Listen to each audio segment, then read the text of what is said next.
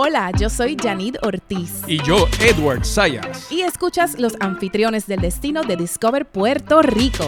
Janid, tú tienes lo que, esa cosa que le dicen Reels. Pues claro, bueno, o sea, Reels es de Instagram. Reels es, son unos videos que tú puedes crear en Instagram. ¿Y tú tienes cuenta de TikTok? Ah, claro, tengo TikTok, tengo Instagram, tengo Facebook. A mí me fascina crear contenido. Estoy en todas. Me pueden seguir en The Real Janine, by the way. La producción de Anfitrión del Destino tiene el placer de saber quién tú eres en las redes sociales. pues mira, hoy nos habla Astrid Emanueli, nuestra gerente de mercadeo en redes sociales, sobre esas estrategias que capturan a la audiencia. Y también vamos a hablar con René Acosta. René es el portavoz de Viva Puerto Rico Short Term Rental Alliance y nos va a hablar sobre la aportación de estos alojamientos a la economía, del crecimiento que se espera y la regulación que promueven. Wow, tenemos un, aquí un programa bien bragado, ¿sabes? Sabroso. El señor productor se votó hoy. Votó la bola. Bueno, así que sin más preámbulo, todo eso y más en esta edición de Anfitriones del Destino que comienza ahora.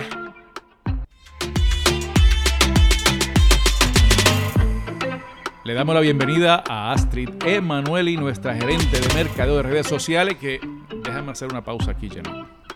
Es una estrellita de ese equipo de Discover Puerto Rico, de ese departamento grandioso de mercadeo.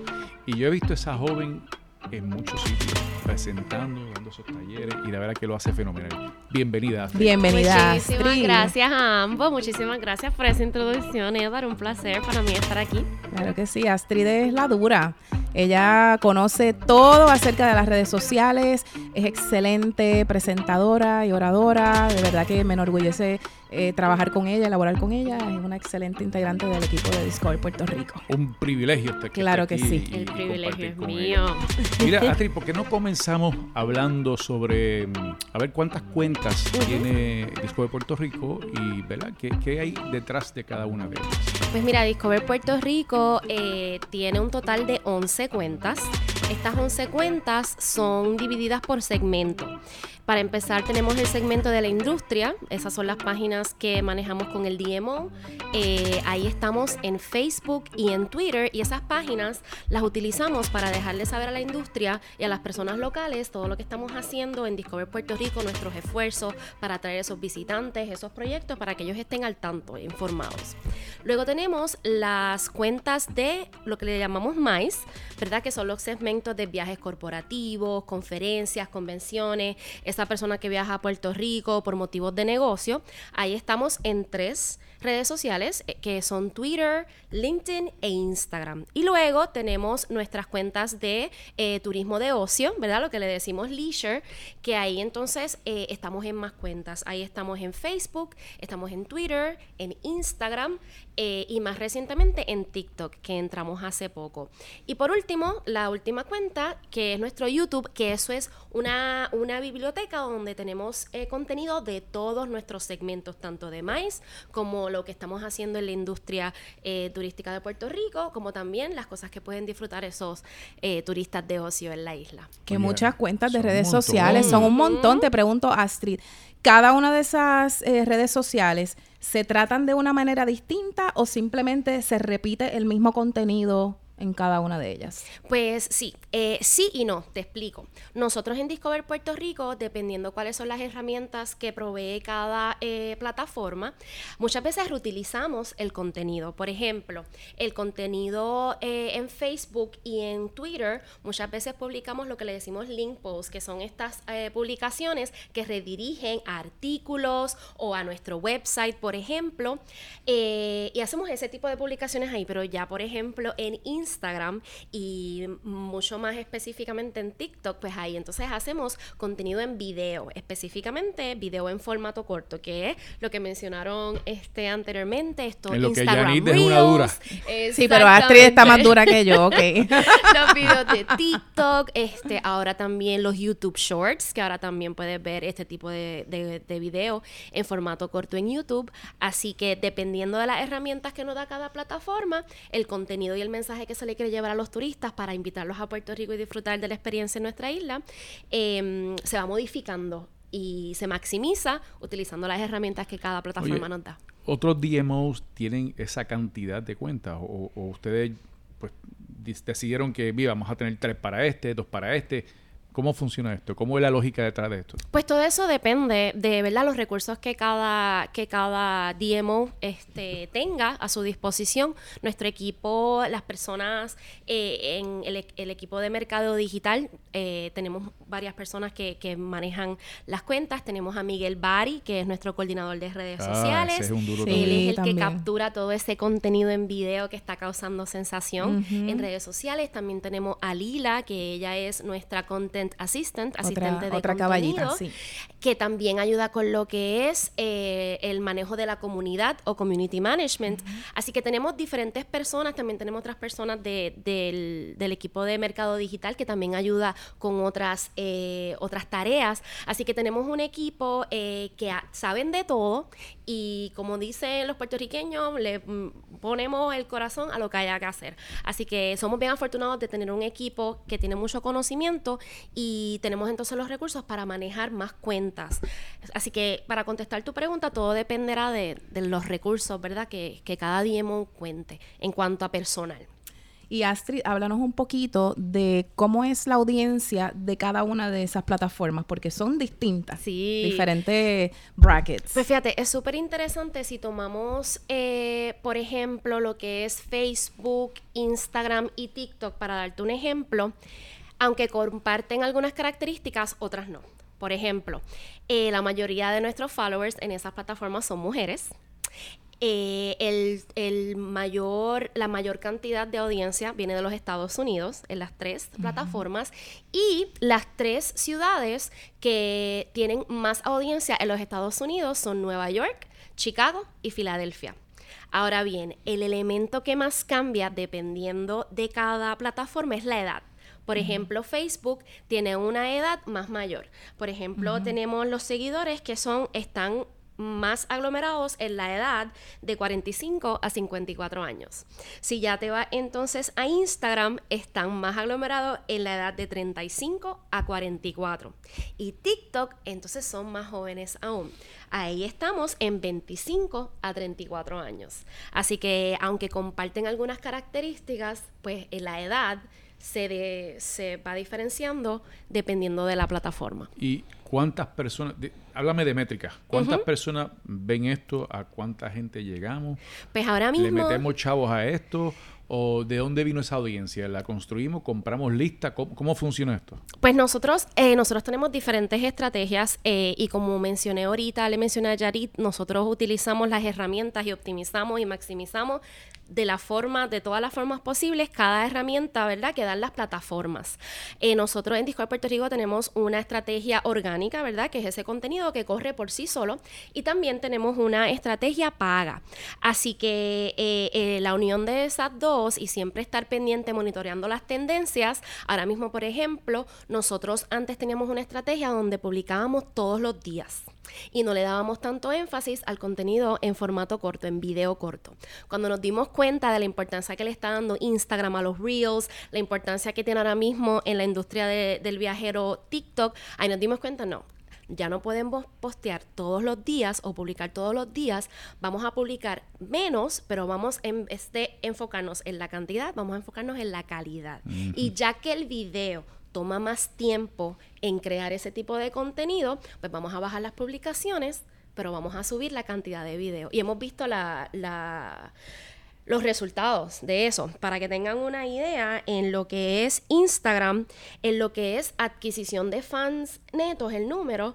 Ahora mismo, desde que empezamos esta estrategia, en comparación con el periodo anterior, estamos 14% por encima en adquisición de fans nuevos en número neto. Wow, eso es bueno. Buenísimo. Y en número de engagements, ¿verdad? O esas interacciones, esos likes, esos comentarios, esos shares, ¿verdad? Cómo, cómo las personas interactúan con ese contenido.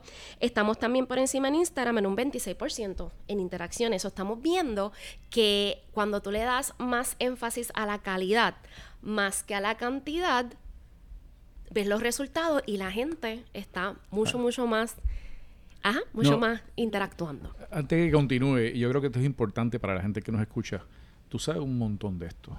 ¿Qué tú estudiaste? ¿De dónde tú saliste? Pues mira, a mí, este, mi, yo hice un doble bachillerato en la UPI. Eh, A mí la vida me fue llevando poco a poco a lo que es la industria de- del viaje y específicamente a redes sociales. En la UPI yo estudié idiomas, en lenguas modernas. Y la segunda concentración fue en, en eh, foreign, pu- public, eh, ¿cómo se dice? Eh, política internacional. Ah, ok. ok. Y entonces, luego de eso, me fui porque siempre me interesó lo de los viajes, la política, el aspecto internacional, siempre me encantó. Luego de eso, pues hice una maestría en España, en Madrid, en la Universidad Antonio de Nebrija, y yo siempre quise ser periodista ta- para la televisión. Específicamente periodismo, pero para la televisión. Me encanta presentar. Y haciendo esa maestría, surgió un programa que necesitaban a alguien que no son casualidades, son causalidades, que supera diferentes idiomas y conseguí esa práctica eh, específicamente porque unas, algunas cosas del programa iban a ser en portugués y yo tenía ese conocimiento. Wow. Surge el programa y es ahí mi primera experiencia como eh, gerente de redes sociales. Cuando surge el programa, ellos vieron que yo me pasaba en Twitter todo el tiempo metía Twitter, Twitter, Twitter. Ahí era cuando Twitter era lo más grande. Y me dicen, ay, ¿y si tú tratas como que de abrir un Twitter para el show? Y yo, me fascina. Y eso se fue porque fue un show bien, bien, bien controversial.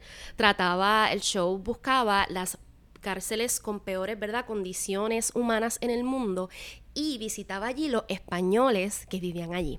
Así Wow. que fue una, una experiencia, un periodismo bien, bien interesante. Rompió récords de audiencia y por tal motivo, entonces fue un éxito en redes sociales. Y ahí fue mi primera ¿Y experiencia. tú hablas portugués? Hablo portugués. Tírate de hecho, algo, mi tírate esposo, ahí, mi tírate algo de esposo es de. Brasil. Ah, tírate- tírate una y Discover Puerto Rico es lo máximo. Tíralo ahí. Ay, Dios mío, me pone ahí en el spot. Dale, este, dale, no dale. sé qué decirte. Eh, dilo por aí. Eu, eu adoro trabalhar aqui com vocês porque eh, a indústria turística do meu país é a coisa mais bonita do mundo. A mí Ay, también qué me gusta. Dije que me encanta trabajar con ustedes porque promover la industria turística sí, de Puerto Rico entendí es lo más lindo del perfecto. mundo. Me encanta.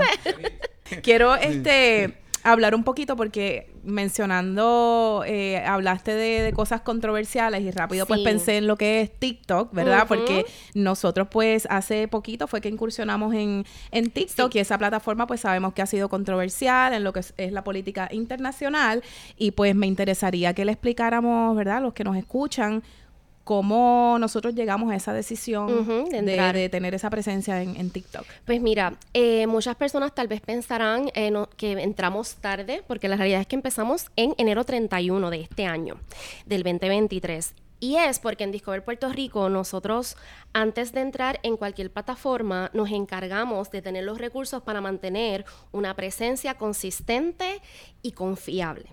Y al momento, como posteábamos, por ejemplo, publicábamos todos los días, no teníamos la capacidad de hacerlo.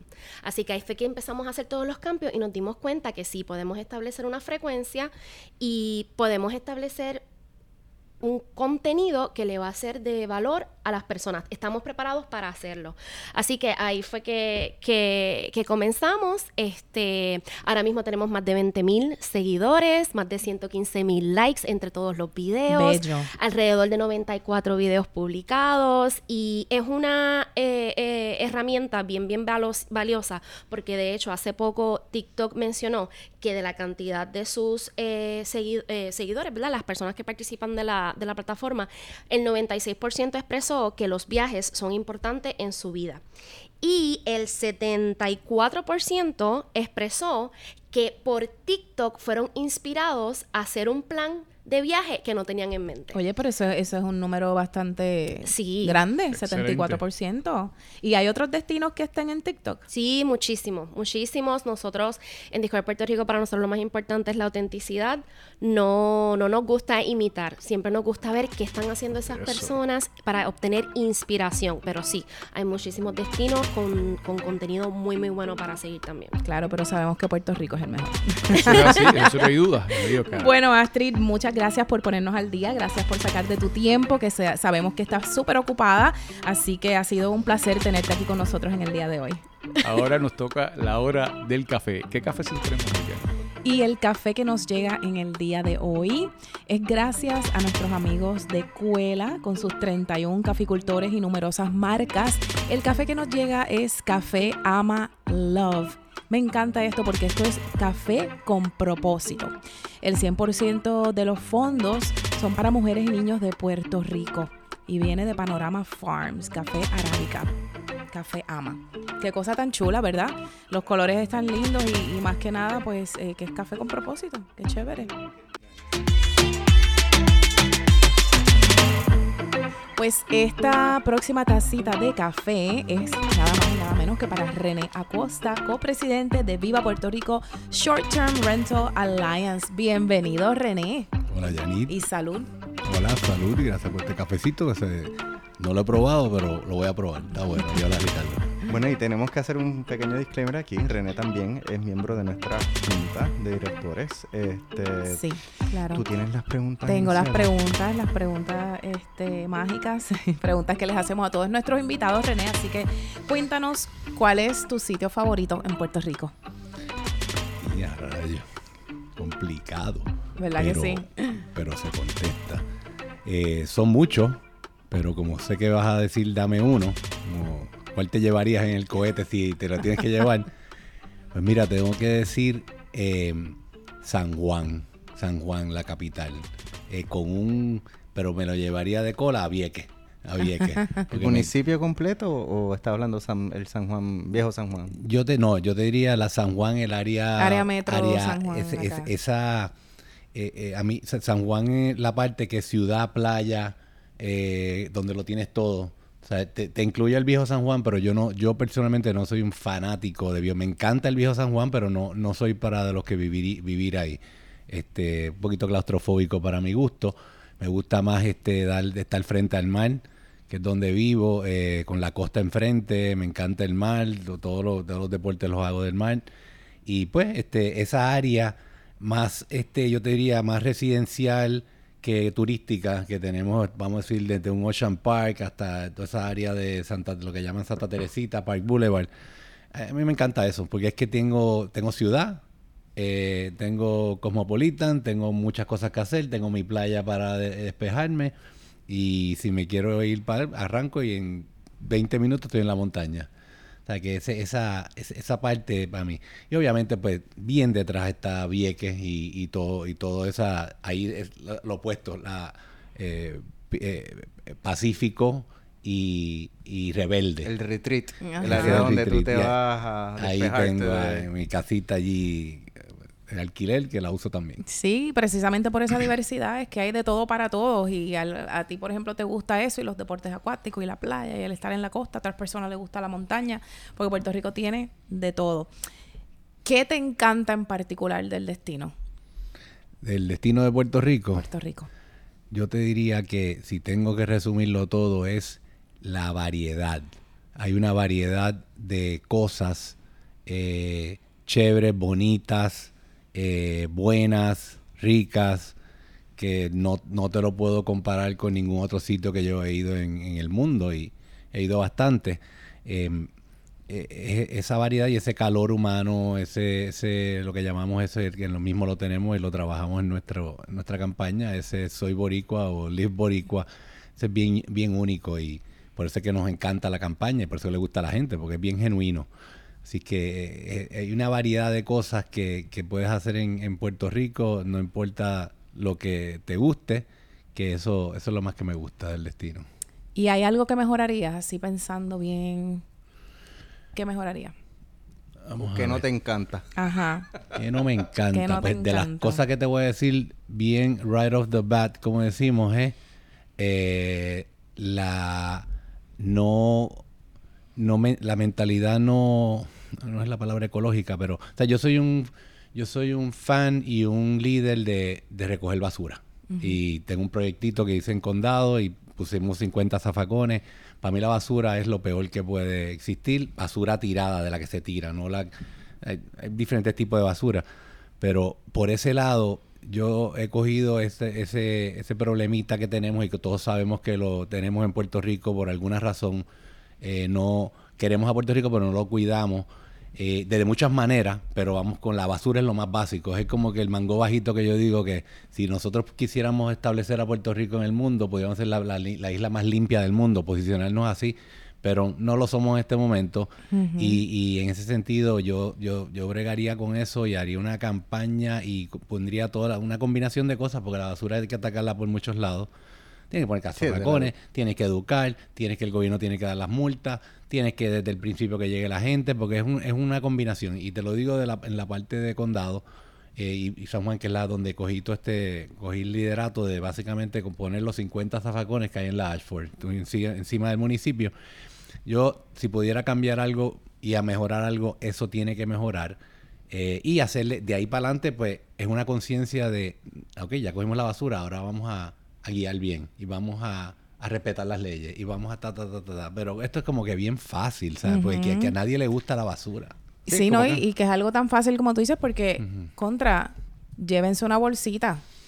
Y lo que tengas que, que utilices en la playa, pues mira, después de, si no hay un zafacón, tienes una bolsa y te lo llevas. Sí. Mételo en el baúl del carro y te lo llevas. Es tan fácil, empieza por nosotros. Y que bien se siente, por ejemplo, cuando la casa está limpia. Pues es lo mismo. ¿no? Ave María. Ajá. Y lo dijiste exactamente. Así yo le decía a los negocios allí en, en- cuando iba caminando en condado. Yo compré unos pickers, que son los, los palitos que se usan, los, pa- los los palos que se usan para recoger y para mover las cosas altas que usan la gente mayor.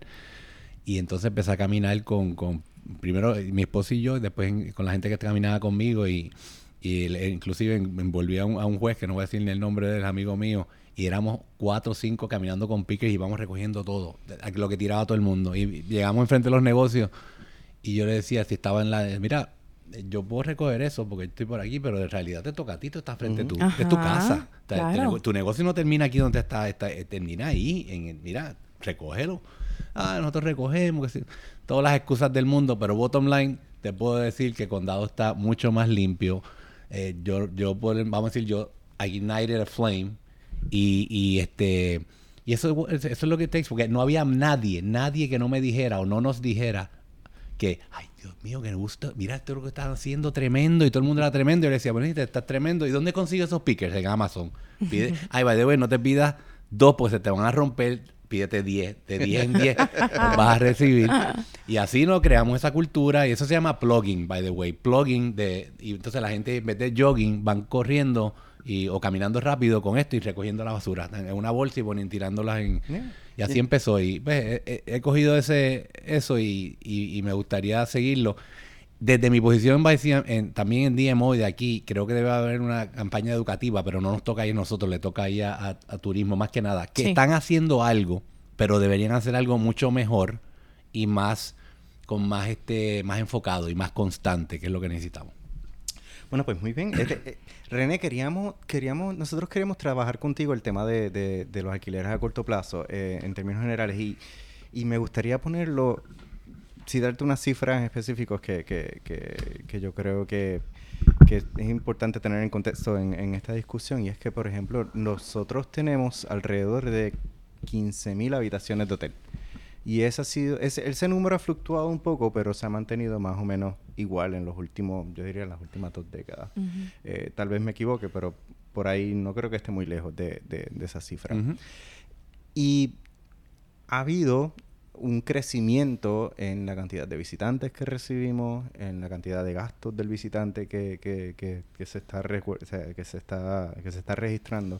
Y se presume que eso se debe a que los alquileres a corto plazo han añadido una capacidad para que los visitantes se alojen. ¿Cómo tú ves el movimiento? ¿Cómo se han movido los alquileres a corto plazo, esa, parte de la industria en los últimos, digamos, 10 años? Pues, como diría, este, ¿te acuerdas de esa canción que decía Thank God it's Friday?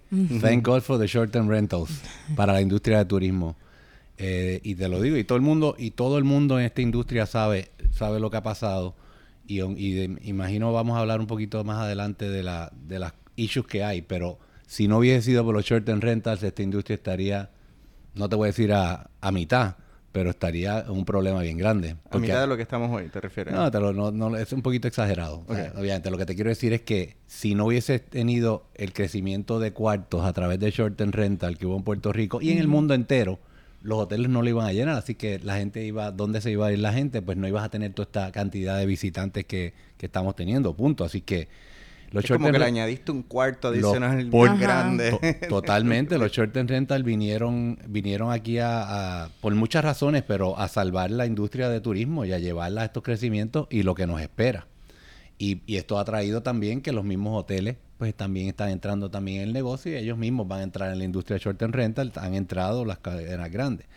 Pero mira, esto viene creciendo ya, esto era un crecimiento eh, orgánico que se estaba dando en esta en este este tipo de accommodation o de alojamiento eh, que venía ya por, por la cuestión por, por el nuevo los millennials los Generation X. Tú lo ves como un asunto generacional que han ido... Por ahí, por ahí venía la cosa. O sea, la gente joven que venían ya con otros hábitos que no eran nuestros papás o nosotros que nos, creímos, nos creamos en hoteles.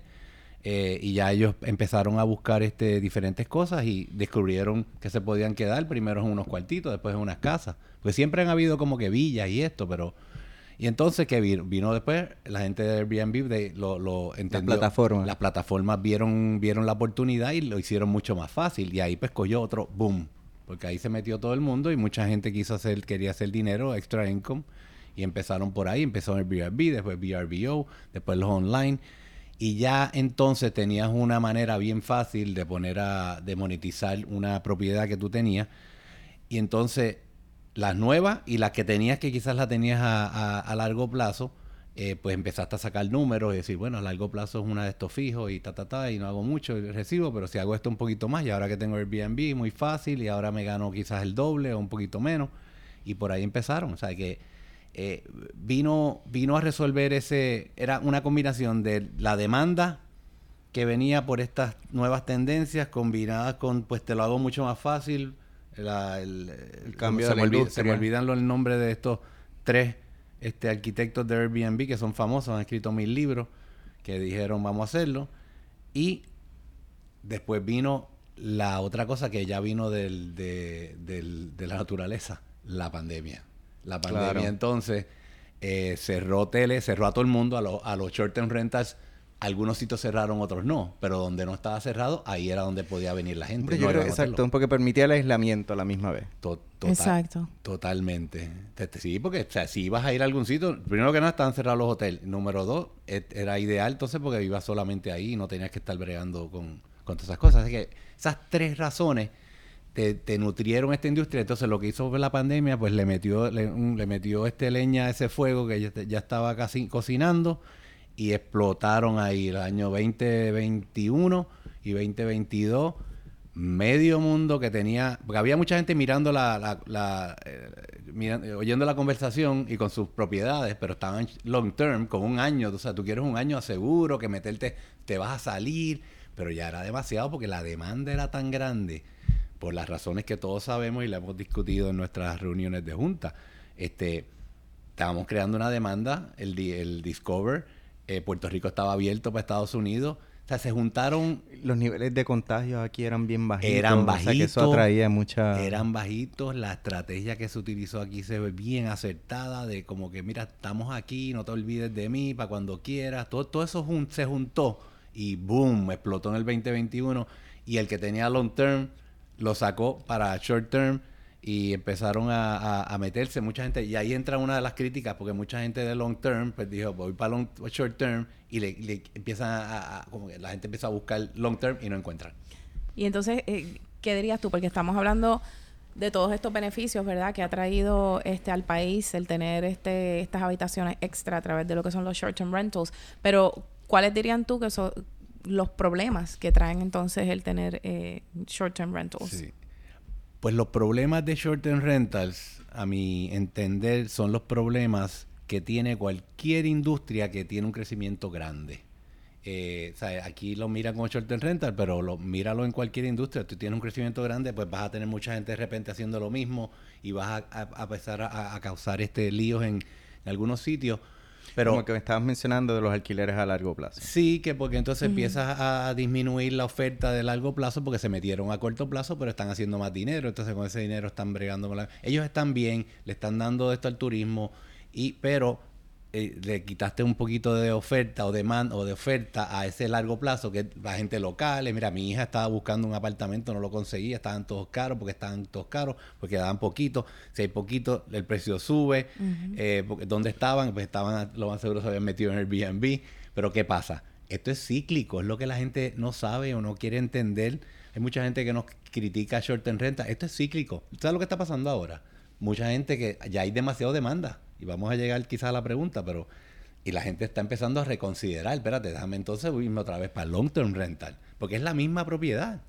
Pero entonces ahora, en vez de short term rental, pues ¿qué pasa? Ahora tienes que trabajarlo, ahora hay más competencia, los precios han bajado, que lo hemos visto en los Tú tienes que ofrecer una calidad de servicio. Tienes que ofrecer Claro. calidad y, pa- y no solamente calidad, ya la gente como o sea, ya, ya tienen para escoger y mirar los reviews y entonces tú tienes que estar ahí trabajando esto más. Pues entonces, ¿sabes qué? El que se metió porque en el 2021, porque había una demanda y te aseguraron que iba a ser un 70% occupancy con unos rates brutal, Ajá. ahora está en 50 diciendo, ¿dónde está esto? Saca los números, ay, mejor me voy a long term. Y está pasando. Está Bueno, pasando. y es un tema, es un tema bien, bien interesante porque también, mientras todo esto pasaba, si ustedes se recuerdan, durante la pandemia se hicieron, hicieron, se hizo el censo y el censo refleja que hay un exceso de, si no recuerdo, eran más de 200.000 habitaciones de eh, viviendas en, en Puerto Rico que probablemente no están en buenas condiciones, que pero que existe. Nosotros teníamos un país mucho más poblado de lo que está hoy día, de 3.8 millones de habitantes que teníamos en el 2015 2005-2006, ahora tenemos 3.1 millones de habitantes. Y todo ese exceso de, de- de infraestructura tiene que usarse de alguna manera. O sea que, pero tampoco necesariamente está integrado en las plataformas, ni tan, ni tampoco al sistema de, de- de vivienda de, de alquileres a largo plazo. Así que es, es como, es co- es- pareciera que hay espacio para todos, pero aún así no se percibe. Sí, bueno, ahí tienes que, y tú sabes mucho de, de medios y de comunicaciones, o sea, la, la, aquí hay muchas opiniones y todo el mundo opina, pero lo- los, los datos son los, datos y, y hay que, no todo el mundo mira los datos y se deja llevar. Lo que te quiero decir es que e- esto tú tienes que, hay muchas cosas que tú puedes tratar de regular y para X o Y razón, pero los mercados, nosotros estamos en un mundo de libre comercio y tú tienes que dejar que los mercados se desarrollen.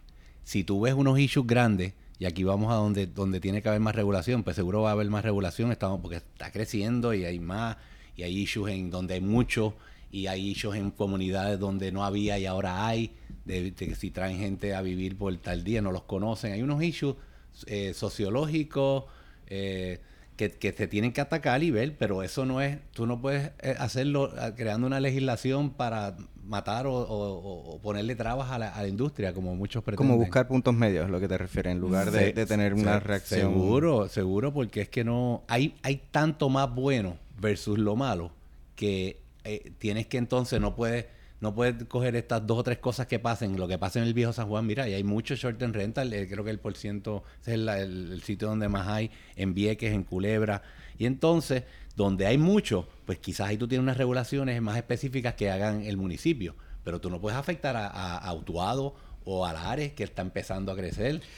Bueno, y que como decía la- a- hace unas entrevistas atrás, la alcaldesa de Loíza estuvo con nosotros un- unos episodios atrás y ella mencionaba que ellos no tenían, por ejemplo, lugares de alojamiento. Este, y que muchos de estos pueblos que tradicionalmente no tenían o no tienen lugares de alojamientos tradicionales, como sería un parador, un, un- un hotel, eh, un bed and breakfast, sí han tenido la capacidad de tener una industria turística porque han tenido parte de su inventario de vivienda eh, como alquiler a, a corto plazo.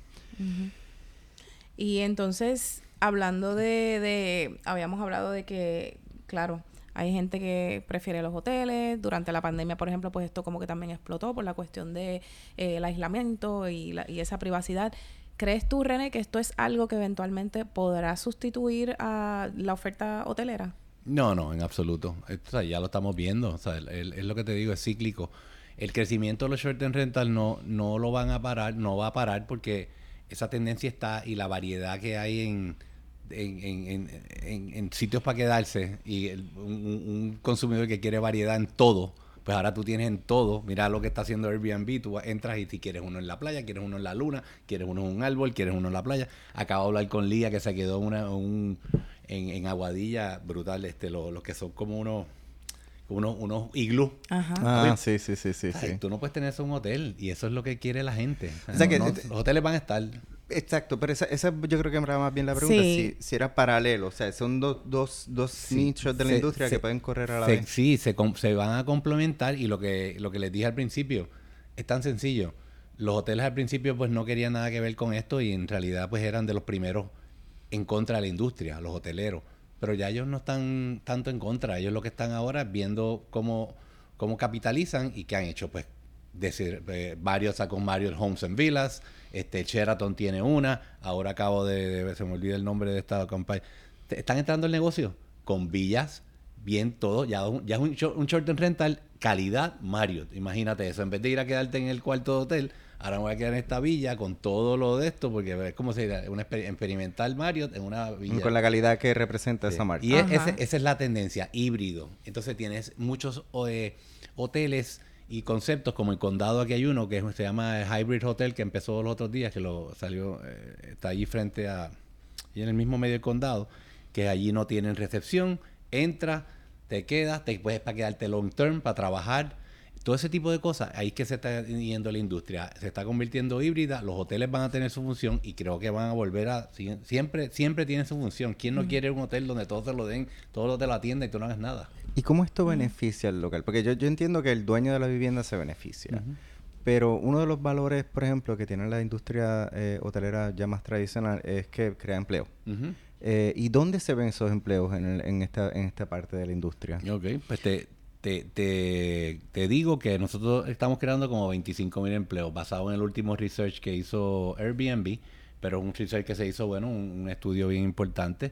Estamos hablando de impacto y toda esa gente, estamos hablando de los dueños y esto es una cosa que yo siempre traigo en la... Déjame interrumpirte ahí porque es interesante esa cifra y el, para darle un, un contexto de numérico a- al, al público, eh, la industria en, de alojamiento, lo que llaman tradicionalmente la industria de hoteles y alojami- alojamientos y entretenimiento, eh, emplea ahora mismo 92 mil personas. O sea que estamos hablando de que Airbnb cubre fácilmente una cuarta parte aproximadamente de, de, de no Airbnb, short and Digo, los short, eh, short term, es que un- eh, la- el, el- coloquialmente se le, se, sé, le yo- va y- con la marca. Y Yo, yo, lo, mira, y yo lo razón. corrijo en todos lados. Tienes razón, tienes razón. Hasta el Los- gobernador lo ha corregido. Los short term rentals este, ocupa, o sea, básicamente eh, eh, eh, tiene un, un- un espacio bien grande en términos de la... ¿Y, y en qué áreas específicamente? Bueno, si, si lo, míralo nada más en, en- en ingresos, ¿no? Eh, ya estamos como en medio millón de, de dólares en eh, me- medio millón, ¿no? 500, 500 millones, 500 debe estar el número, el último número que viste, eh, 500 millones de, de los ingresos, que eso es casi un 40% de todos los ingresos que están generando, así que tienes ahí la empleomanía. Estamos hablando de dueño, yo soy un, para yo, yo quisiera saber si yo me, están considerando, yo soy dueño de mi casa y la alquilo y manejo el mercadeo y manejo, yo siempre traigo esta pregunta también en, en- la he traído como tres o cuatro veces en el DMO, casi, cada vez que traen el número de los 90 y pico de mil, ¿verdad? Pues, 92 92 mil. Ese- eso yo le digo, del- ustedes, Sí. están, ustedes están incluyendo a los dueños de short term rentals y a todo ese staff que trabaja ahí, a los operadores que son, no son dueños, a la gente de mantenimiento, al que viene. ¿Dónde me están incluyendo a toda esta gente que trabaja? Esa estadística viene del el negociado de Lo sé, estadísticas federales. lo que son sé. los que- Pero como todo esto está evolucionando, yo lo que quiero estar seguro es que están capturando todo esto. Es un tema y déjame comentarte, y esto, nosotros tuvimos una reunión con la Junta Fiscal recientemente porque ellos estaban eh, preguntándonos por qué había una diferencia entre los estimados que tenía la Junta de Planificación eh, de visitantes y de ingresos por alojamiento y las que eh, teníamos nosotros. Y cuando miramos los números y, y- y vimos los procesos, eh, la gran diferencia era que la visibilidad que ellos tienen en los alquileres de corto plazo es, es- es muy poca.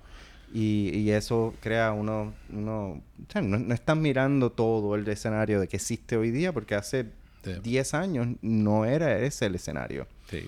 Yo, yo creo, este Ricardo, y también lo he traído en la Junta, que estamos under, under, ¿cómo es? Representado. Underrepresented en los números que de, de esos 92 mil están underrepresented. En realidad la gente que están trabajando en de renta estamos underrepresented en el, en el gross, en, en el porcentaje de GNP o GDP, porque ahí yo quisiera, si, si no están viendo todos esos short rental, ¿cómo es posible que sigamos con... sea, nosotros seguimos creciendo, pero el número de ese por ciento no, no, no crece. Pero es imposible. Pero es que si el crecimiento está viniendo de los short rental, ahí es posible. Porque no lo están, no lo están midiendo. Es, una posibilidad. No lo sí, están sí, pidiendo. sí, sí. Según la economía del... No, según el estudio de Airbnb, 1.3 es el impacto directo de todos esos short rental. Toda esa gente que se quedan, estamos hablando de los... Billones en inglés, 1.3. 1.3 billones de la de lo que es el número famoso este de que salieron de, de 8.7 billones el visitor spending 1.3 el short term rental sigue va- ves que ves que todo está ahí metido Una correlación, sí. sí hay una relación y, y o sea, esos números pues hay que buscar la manera de que de que se formalice el conteo de todo lo que aportan estos estos short term rentals Y este mercado de los short-term rentals, ¿consideras que está dominado por inversionistas con beneficios de la ley 22? No, no, no, y tampoco está, está probado que la mayor parte de los short-term rentals eh, son gente, son locales. Estoy hablando de unidades, de gente que son dueños en cada pueblo, son dueños. Si nos ven, vamos entonces a, a San Juan, pues ahí tú tienes una quizás mayor participación, no mayor participación, pero tienes más inversionistas extranjeros entrando que han comprado, que vinieron no solamente a comprar por eso, sino que ellos han comprado desde hace tiempo en Puerto Rico y ahora es que están este eh, entrando al short term rental. Pero es una, es una, eso es una falacia que, que está allá afuera, que la repiten y eso no es verdad, no hay datos que prueben eso y los datos prueban lo contrario. Los short term rental, la mayor parte son gentes individuales que tienen dos, tres y, y que tienen, hay algunos grandes o eh, a- acaparadores, como lo quieras llamar, que tienen, igual que hay grandes hoteles y hay pequeños hoteles. Sí. ¿Y a, y a qué tú, a qué tú atribuyes ese, esa noción que existe eh, en el debate público? Bueno, a lo que les dije al principio, cuando tú creces un negocio grande, pues tú le quitas al otro. Entonces los otros que les quitan, pues entonces pues son los que tienen que entonces buscar la manera de cómo o pararlo o if I don't, ¿cómo es? If I don't join, if I don't can't fight them, I join them. Si no, si no puedes con Sí. ellos, ¿cómo es? No, si no puedes Sí. contra la corriente, ponete Sí, a ella. Y, y al principio, pues al principio, pues tú quieres, tú ves a ¿sabes? los mismos hoteleros, pues eh, eh, al principio, te estoy hablando del principio y de quizás ante- eh, durante esos 10 años, pues ellos, ellos estaban en contra, los mismos, los mismos el PRH, PRTH, que representaba los hoteles, ahí lo que tenía un comité de short term rentas, el cual me, me invitaron a mí a participar. En realidad yo me di cuenta pues que eso no, eso era como un comité ahí para, para estar, ah, no había mucho, no mu- mucho que hacer. Y por eso es que hicimos Viva Puerto Rico, para representar el sector como bien representado. ¿A dónde tú ves el futuro de, de- de los alquileres a corto plazo? Yo lo veo muy brillante, muy bueno, muy sigue va, va a seguir la diversidad, se va a, como te expliqué ahorita, se va a quitar mucha gente que entró, pero a la misma vez los que se queden van a seguir subiendo el nivel. La demanda también pues está empezando a, a como que llevarse llevar a, a la, a la- a la oferta, que es lo que está pasando. Cuando eso pase, pues ahí vamos a tener un periodo de crecimiento orgánico moderado, Más por- lento. más lento que lo que estamos teniendo ahora, pero las tendencias son que es que la gente quiere variedad, la gente quiere dormir en, en un, en un hielo, quiere dormir en una montaña, en un volcán, ¿sabes? todas estas cosas y esto no lo puedes hacer. En el iglú, en el iglú. No lo puedes hacer en un hotel, así que yo no, yo, yo veo los jóvenes más y más enfocados en, en este tipo de alojamientos y a los hoteles entrando poco a poco corporativamente al negocio y está haciendo ese blend. Una experiencia Sí, distinta. esas en experiencias y, y todo lo que es Instagramable también. Exacto. Bueno, René, te agradecemos que nos acompañes. De verdad que ha sido una jornada súper, súper especial contigo como invitado. Así que, pero nada, ya tenemos que, ya tenemos que cerrar. No hay, no hay mucho tiempo para más. Así que te agradecemos. Y no olviden de suscribirse a nuestro podcast si quieren escuchar información como la que compartimos hoy sobre la industria turística y no se olviden de compartir estos episodios con sus colegas en la industria. Regresamos en dos semanas con la próxima edición de Anfitriones del Destino. Hasta la próxima.